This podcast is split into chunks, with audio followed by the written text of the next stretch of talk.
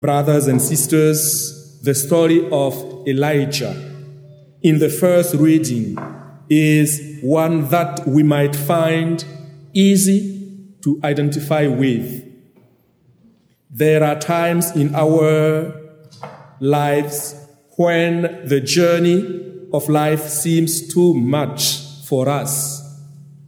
Like Elijah, we can find ourselves saying, I have had enough.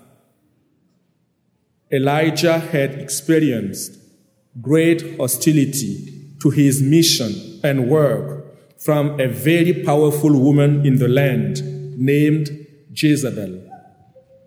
Her opposition discouraged him to the point where he was almost ready to give up.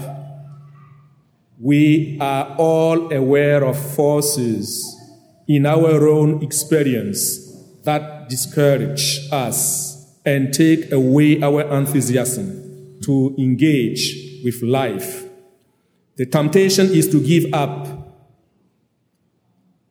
Elijah took refuge in sleep, and sleep can be a helpful way of coping with a reality that we find too difficult to bear. Yet, what ultimately enabled Elijah to keep going was not sleep, although that may have helped, but what the first reading calls an angel of the Lord. In the Jewish scriptures, an angel is a messenger from the Lord. This messenger touched Elijah and brought him very simple provisions a baked cake and a jar of water. Yet these simple resources enabled Elijah to journey on until he reached his destination.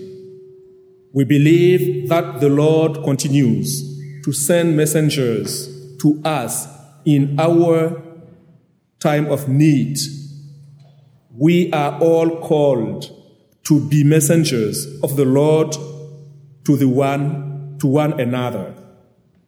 In the second reading, Paul elaborates on this calling we have each received when he writes, Be friends with one another and kind, forgiving each other as readily as God forgave you in Christ.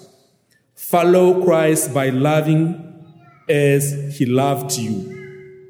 The Lord can call on anyone of us at any time to provide the equivalent of the baked cake and the jar of water to someone who has lost energy for the journey of life. The cake and the jar of water is very simple fare. Yet we are often called to be the Lord's messengers to someone in very simple ways.